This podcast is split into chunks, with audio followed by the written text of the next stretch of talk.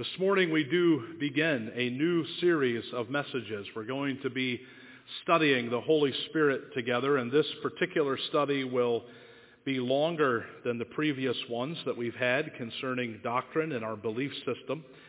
And so we're going to spend some time together over the next several weeks and even months studying the Holy Spirit. It is important as we begin our study that we understand and know that this truly is a significant study. You don't often hear a lot taught or preached on the Holy Spirit. Uh, in some cases you might, but generally speaking, you probably don't hear a lot of messages. You might hear sermons on the gifts or the fruit of the Spirit, but we're going to go beyond that in our study, and we're going to talk about other things relative to the Spirit. Those things of the fruit of the Spirit and the gifts of the Spirit will definitely be a part of this study. We're not going to leave them out. But we are going to go beyond that and establish some of the core things that we believe about the Spirit. The very important aspect this morning, we have to start with this because this is where this is where everything builds off of concerning the Spirit. It will guide us and direct us in our study and that is the fact that the Holy Spirit is God. And that is critical. Uh, there are some who would teach that the Holy Spirit is, is not a part of the Trinity and not God. They would teach you today that he is just some sort of in, impersonal force in the universe, maybe a part of the Father or a part of Jesus, but not a separate and distinct person. However, just a quick review and study of Scripture will show that he is given a separate identity in every case where he is mentioned, even with the Father and with the Son. So it's pretty easily established that he is his own personality. He's not just a part of the Father or a part of the Son. And in saying that, he is a separate part who is in his place in the Trinity. And that is critical because we're going to establish this morning that he is God, that he is God. And that, that is important to us as we frame and form our belief system because we have to understand that everything the Spirit does then is going to be consistent with the character and the nature of God. How many of you think this morning that the Holy Spirit has been blamed for things that he's had absolutely nothing to do with? And how do we know that? Because we look at these things that people claim to be works of the Spirit or claim to be the Spirit guiding them, and we go, wait a minute. There are some serious inconsistencies with that and what the Bible says. Just know this. The Holy Spirit will never lead you or guide you or take you anywhere that is inconsistent with the Word of God in any way. If he were to do that, he would then be violating the character and nature of God of which he is a part through the Trinity. And then there would be an inconsistency in the Trinity, and then the whole thing topples. The whole thing. You don't have Christianity without the deity of the Holy Spirit. The Holy Spirit cannot and will not ever lead you contrary to the Word of God. Ever. Without exception. That will never happen. So when you see and hear things today from some of the, if not the largest churches in our nation and the world, that are infatuated with certain elements of the working of the Spirit, and you begin to compare those claims with what the Bible really says, and you see the inconsistencies, you know where truth is. Truth is found in the Word of God. And that is our filter. That is the baseline and the Spirit of God will never do anything or lead anyone contrary to the Scriptures. So that is very important. So the establishment of the Holy Spirit as being God and part of the Trinity is so critical. So we're going to take the time to do that today. And then we're going to make some personal applications as we close out our time this morning. But why then is this study so significant? Let me give you four answers to that question, okay? We're going to answer this thoroughly. Why is it so important that we would study the Holy Spirit? Well, the first reason is that to know the Holy Spirit is to know more about God because the Holy Spirit is part of the Trinity, just like Jesus. To know more about Jesus and to know more about the Holy Spirit then is to know more about God, his character, his nature, how he works. Millard Erickson, the theologian, put it this way. He said, the Holy Spirit is the point at which the Trinity becomes personal to the believer. We're going to look at a couple of verses in our closing today in our time of application that really drive this point home. But this is true. The Holy Spirit is the point at which the Trinity becomes personal to the believer. The Holy Spirit of God lives inside of each believer bears witness to the truth, bears witness to us that we are children of God, and so on. So we're going to look at some of those things as we continue. But to know the Holy Spirit is to know more about God in a very personal way. Wayne Grudem, another theologian, said the work of the Holy Spirit is to manifest the active presence of God in the world and especially in the church. Critical roles and functions of the Spirit as he, as he fills the earth and, and is in those who are in the church. The roles that he has, so critical. The Trinity coming alive and becoming personal. Galatians chapter 4 says this, When the time came to completion, God sent his Son, born of a woman under the law, to redeem those under the law so that we might receive adoption as sons. And because you are sons, God has sent the Spirit of his Son into our hearts, crying, Abba, Father. The Spirit is the Holy Spirit in this verse. And we have the Holy Spirit into our hearts, crying, Abba, Father, drawing us in to the Father and being a part of the work of redemption. So to know the Holy Spirit is certainly to know more about God. That's why the study is significant. To know the Holy Spirit is also to know more about our salvation. No one can confess Jesus as Lord without the Holy Spirit. That's what 1 Corinthians 12:3 tells us. The Nicene Creed confesses that the Spirit is the Lord and giver of life. The Westminster Shorter Catechism states that we are made partakers of the redemption purchased by Christ by the effectual application of it to us by his Spirit. Titus chapter 3, verses 5 through 6 testify of that truth. So the doctrine of the Holy Spirit is crucial to knowing how God saves sinners and knowing whether or not you as an individual are truly a believer. So to know the Holy Spirit, to know more about the Spirit is to know more about your salvation and the workings of it. It is critical. He is involved in these matters.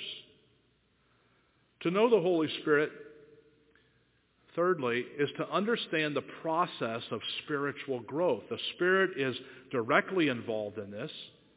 Sanctification is the universal renovation of our natures by the Holy Spirit into the image of God through Jesus Christ. That is spiritual growth. That is what we call sanctification, that, that second phase of, of salvation and sanctification and glorification, that process. We are in that second phase, and the Spirit is highly involved in this. In fact, 2 Corinthians 3 tells us this. Now the Lord is the Spirit, and where the Spirit of the Lord is, there is freedom, there's liberty. We all, with unveiled faces, are looking as in a mirror at the glory of the Lord and are being transformed into the same image from glory to glory. This is from the Lord who is the Spirit. So you see the equality established between the Lord and the Holy Spirit. And you also see the Spirit being involved as a result in this work of sanctification, whereby we are being renovated, the renovation of our natures by the Holy Spirit into the image of God through Jesus Christ. Jesus Christ is the reason why it can all happen. Because of his death, his burial, and his resurrection. He brought salvation to us. The Holy Spirit makes salvation real in us by renovating us into the very image of our Creator. And finally, our study is significant because to know the Holy Spirit is to be prepared for spiritual warfare. And I'm not sure that we say enough about it or that we even think enough about it on a daily basis as a believer. And I think there are things that we struggle with and fight against in our lives, not fully understanding where everything is coming from. And we forget that we are fighting not flesh and blood, but we are fighting principalities and powers and authorities that are in the spirit world that are energized by hell and directed by Satan. And if we understand and know the work of the Holy Spirit and our part in all of this, we will be as acquainted with spiritual warfare as we should be and aware of it on a daily basis. And we won't get distracted by the things that don't really matter because we're not fighting against flesh and blood. We are truly in a spiritual warfare. You know, Jesus, he was full of the Holy Spirit and then faced temptation. Look at Luke 4. Then Jesus returned from Jordan full of the Holy Spirit and was led by the Spirit into the wilderness, full of the Holy Spirit.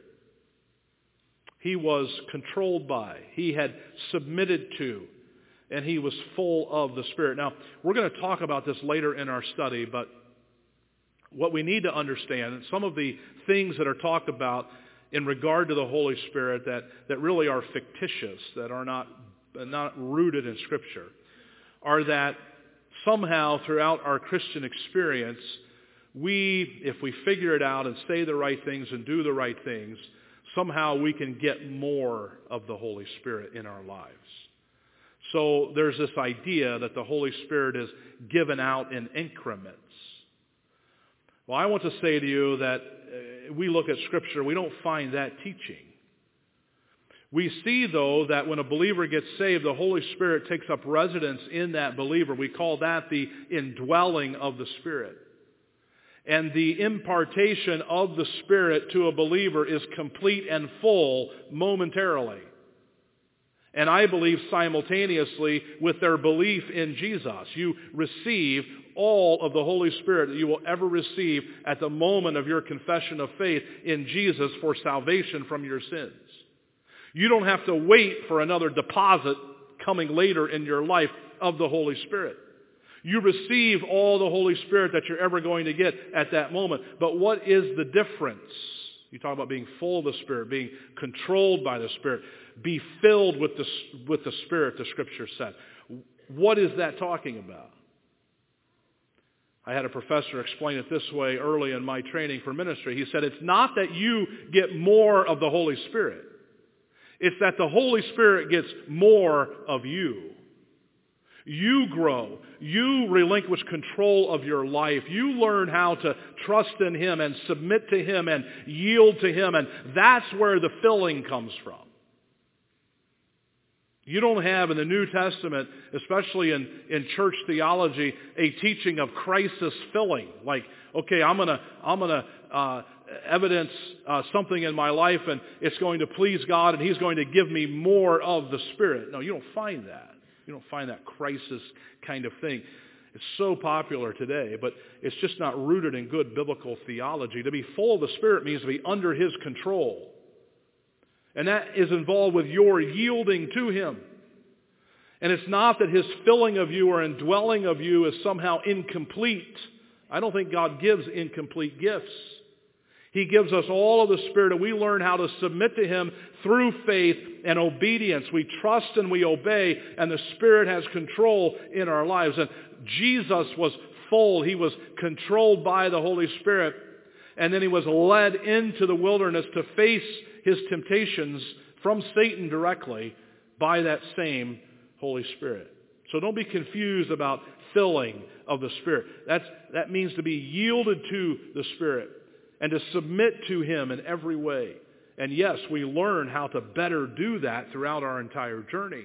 And that's why we grow. But it's not like God gives us just a little bit of the Spirit to kind of tempt us or tease us with it and say, ah, if you please me, I'll give you a little more later. No. That's not taught in Scripture at all. So don't, don't buy into that. Secondly, our great offensive weapon is the sword of the Spirit, isn't it? We go to a passage like Ephesians chapter 6. We're told there, take the helmet of salvation and the sword of the Spirit, which is God's Word. You read in Scripture where the Holy Spirit was active in the inspiration process, wasn't he?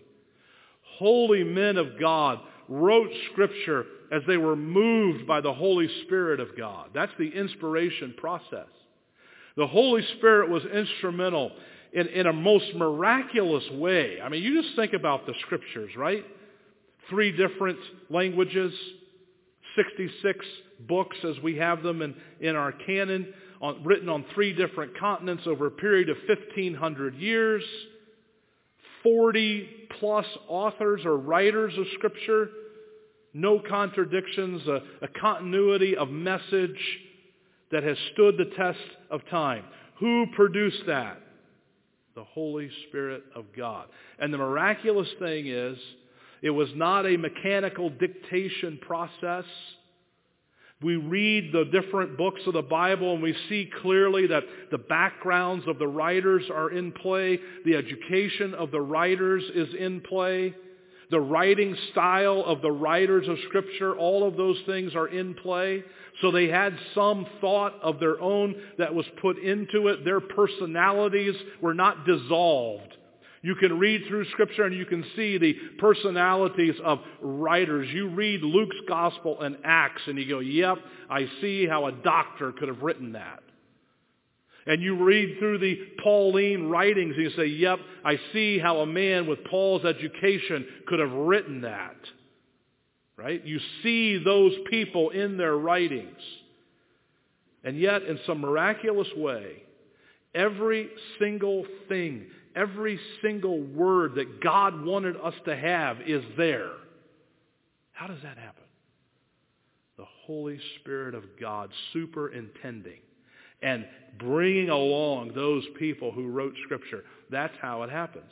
And this sword of the Spirit, which is God's Word, is our weapon. It's the only offensive thing that is mentioned in Ephesians 6 in the armor of God. It is our true weapon. And it's with the truth of the Scripture that we fight this great spiritual warfare.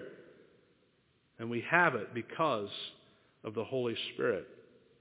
This is another reason how we know and why we know that the Holy Spirit is never going to lead us contrary to the Word. He's the one that gave us the Word through the human writers. He's not going to contradict himself in any way. The third thing through which the study of the Spirit helps us to be prepared for spiritual warfare is because we understand and know, and I borrow the term, as you know, our wartime walkie-talkie is praying in the Spirit. We are in spiritual warfare, and it's the praying in the Spirit that we're told to do. Look at Ephesians 6 in that same context of spiritual warfare.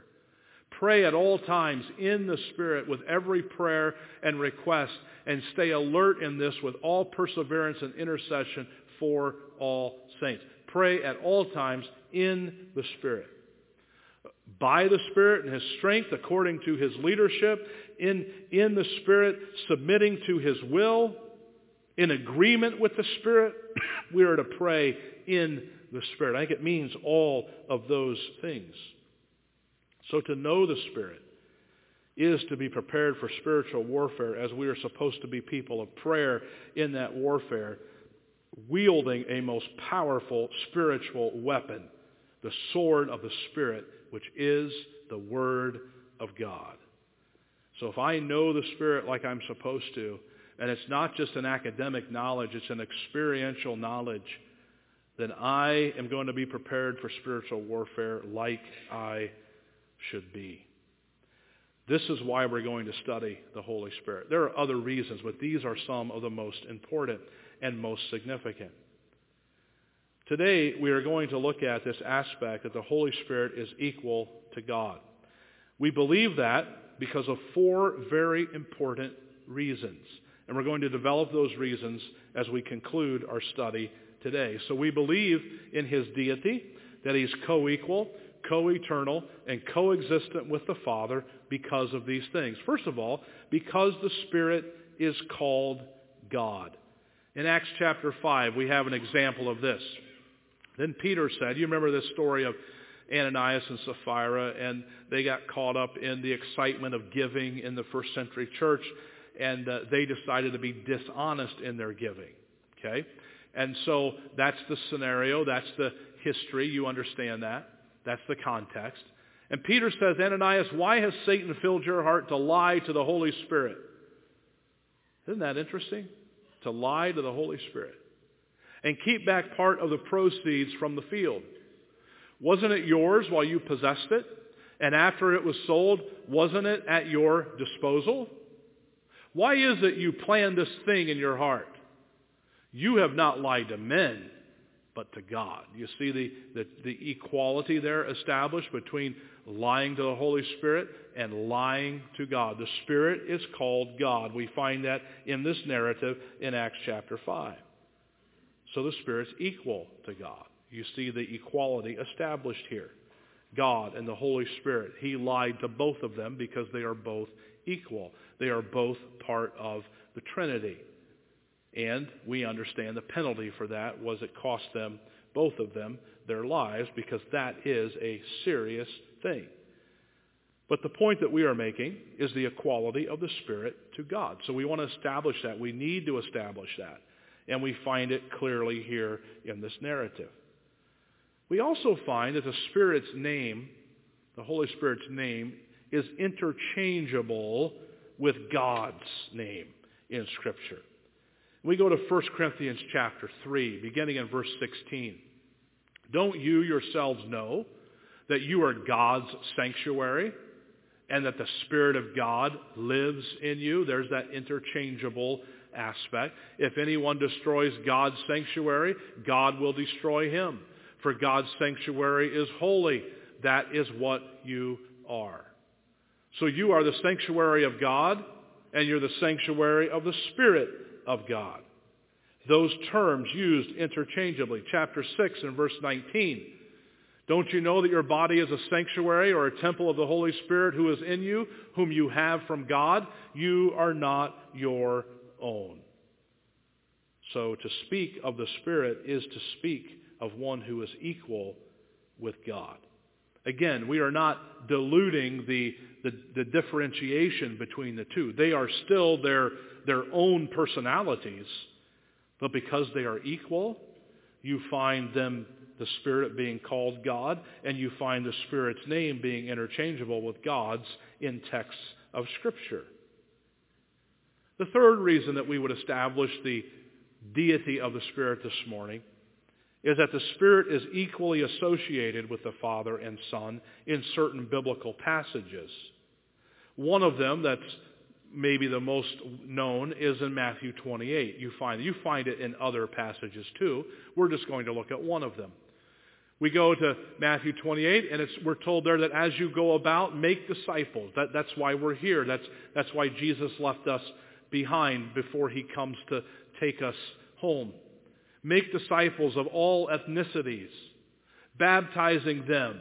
Here is that, that uh, mentioning of equal association in this, in this thing of baptism.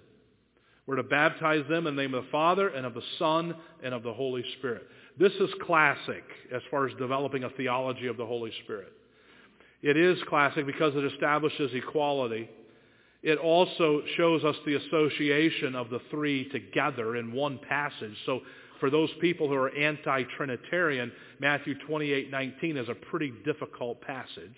Okay, it's hard to dismiss and just just do away with. In fact, you would have to be very dishonest with Scripture to do so. It also establishes their distinction as well as three distinct personalities. They're not blended together somehow. The Holy Spirit is not just part of the Father or part of the Son. You find a passage like this, and there are three different entities. Their identities are established apart from one another on an equal basis as they are associated together in this benediction, if you will, for baptism. So we're to do it with their authority, in their name, as we are obedient to what they have taught us to do making disciples, and baptizing them. So we find this equal association. Again, establishing the deity of the Spirit. The final thing that we'll look at this morning as to why we believe in the deity of the Spirit is because the Holy Spirit certainly has divine attributes. It's not just a matter of him appearing in text with the Father and the Son. It's not just the fact that he's called God or that his name is interchangeable with God's name. But he shares in the divinity through the manifestation of attributes that only belong to God. And the Holy Spirit has these attributes, like what we find in Hebrews 9.14. He's eternal. How much more will the blood of the Messiah, who through the eternal Spirit offered himself without blemish to God, cleanse our consciences from dead works to serve the living God, who through the eternal Spirit, that's critical, eternality, coexistent with the Father. You cannot be coexistent with the Father through all time if you're not eternal. That's an impossibility. But the Holy Spirit can be. He is eternal. In Matthew chapter 12, the Holy Spirit performs miraculous works, or miraculous works are done through his power. If I drive out demons by the Spirit of God, then the kingdom of God has come to you. The Holy Spirit involved in those miraculous things and empowering people to do them. Along those lines, he empowers people for service, like what you find in Acts chapter 1 and verse 8. But you will receive power when the Holy Spirit has come on you, and you will be my witnesses in Jerusalem, in all Judea and Samaria, and to the ends of the earth. In other passages, we won't look at them today, the Father is also talked about in these terms as empowering his people for service. But in this one, we know those saints were supposed to wait for this empowering of the Holy Spirit. And so they, they were supposed to wait. The Spirit came and empowered them. Divine attribute. 1 Corinthians chapter 2 verses 10 and 11 says this, Now God has revealed these things to us by the Spirit. For the Spirit searches everything, even the depths of God, the knowledge of God. He's, he's omniscient with the Father. For who among men knows the thoughts of a man except the spirit of the man that is in him? In the same way, no one knows the thoughts of God except the Spirit of God. So in order for the Spirit to know these things and understand them and search them out completely, the very depths of the knowledge of God, he would have to be omniscient. He would have to be all-knowing. He shares in the omniscience of the Father. He is divine. And finally, we see in Scripture that he's also omnipresent, like what Psalm 139 says. The psalmist says, Where can I go to escape your spirit? Where can I flee from your presence? If I go up to heaven, you are there. If I make my bed in Sheol or hell, you are there. If I live at the eastern horizon or settle at the western limits, even there your hand will lead me and your right hand will hold on to me. You have the omnipresence of the Father and the Spirit both established in this passage. The Spirit shares in divine attributes. Critical. Again, so critical as we move forward in our study that we would understand and know that the Spirit is God and he's never going to lead us to do anything in conflict with God or with Scripture. So what are the applications that I want to leave you with today with all of this? This, this Holy Spirit of God, I love what we read back in John 14 earlier in our gathering. Talking to us about the care of our Savior for us. We, we know his, his prayer. We know his desire for us. He tells us that he's going to send us another comforter. You understand this, and you've already studied this with me. Another means another of the same kind. Again, a strong testimony to the deity of the Spirit, the same kind as Jesus, no difference. And that comforter who's called alongside of us to help us, who actually resides in us, is with us. And truly, I think we can understand, as those who were with Jesus understood, that term Emmanuel. Truly, God is with us. They knew that. God with them through Jesus. Well, guess what? God is with us. He is in fact in us through the Spirit. We have that. We have that in us, and truly it is God who is with us. And we're waiting for the return of Jesus. He told us he's not going to leave us as orphans. He sends the Holy Spirit in the intermission who's residing in us, but he is returning for us. And the Holy Spirit bears witness to that truth as he lives inside of us. A wonderful truth. You see this Holy Spirit in Romans chapter 8 and verse 9. You, however, are not in the flesh, but in the Spirit, if in fact the Spirit of God dwells in you. Anyone who does not have the Spirit of Christ does not belong to him. We have the Holy Spirit in us. And with that, though, comes a call to holiness, doesn't it? 1 Corinthians chapter 6. I want to remind you of these words, verses 19 and 20. As we study the Holy Spirit, it shouldn't just be for the sake of getting smarter about the Spirit. It should be for giving the Spirit more control over ourselves. Paul wrote these strong words to the church at Corinth. Or do you not know that your body is a temple of the Holy Spirit within you? In other words, it's establishing the residency of the Holy Spirit in every believer as he writes to the church at Corinth. The Holy Spirit within you. You have this indwelling presence of God in you. Do you not understand that you are a temple of the living God? You have this Spirit from God. You are not your own, for you were bought with a price, so glorify God in your body. I love this because it, it gives us the right kind of emphasis today. Usually one of these two emphases are dismissed for whatever reasons. The emphasis here, the first one, is the inside. But then it goes beyond the inside, doesn't it?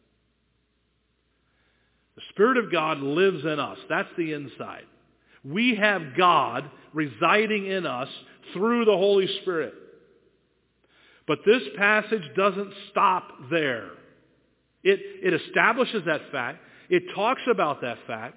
It reminds us that inwardly we have God living inside of us, and the inside of man is critical. It's important spiritually. But then the physical outward aspect of this is brought into play, does it? God says through Paul and the Holy Spirit, he says, you then, because the Holy Spirit of God lives in you, and, and God certainly sees the heart, and, and all spiritual growth starts inside of a man, he doesn't leave the outward or physical aspect out of this picture. He says, because of all this stuff going on inside of you through me, you then glorify God in your, through your, by your body. That's critical. That's important. Why? Well, there are a lot of people today who, who think, well, the physical, outside, doesn't really matter so much. It's, it's just the heart because, after all, God looks on the heart. That's true, but man looks on the outward appearance. Don't miss that profound point. Men are watching. That's why the outside is critical. Because we are to be image bearers. That's an outward manifestation of the work of grace on the inside. We are to be image bearers of our Father. We are to be transformed into his image by this work from the Holy Spirit in us. And while the inside matters, so does the outside. How we project that image to a world that is watching because all they can see is the outside is important. We can't make disciples effectively if we don't get this. Our bodies are to be given as living sacrifices to our Heavenly Father. And we are to be projecting His image as the Holy Spirit works in us. And we are to glorify Him with our bodies as we submit to Him inwardly through the Spirit. Don't miss this critical truth. So the establishment of the Holy Spirit being God is certainly critical to our understanding of who God is and then our submission to the Spirit as he leads us so that we can effectively project the image of our Father and make disciples for his glory among all the nations. It's critical. And I hope that we'll grasp it today. And I hope that as we continue to study, as we continue to look into the Scriptures for the teachings on the Holy Spirit, may it grip our hearts by God's grace and may it transform our lives so that we become more accurate image bearers of our great God.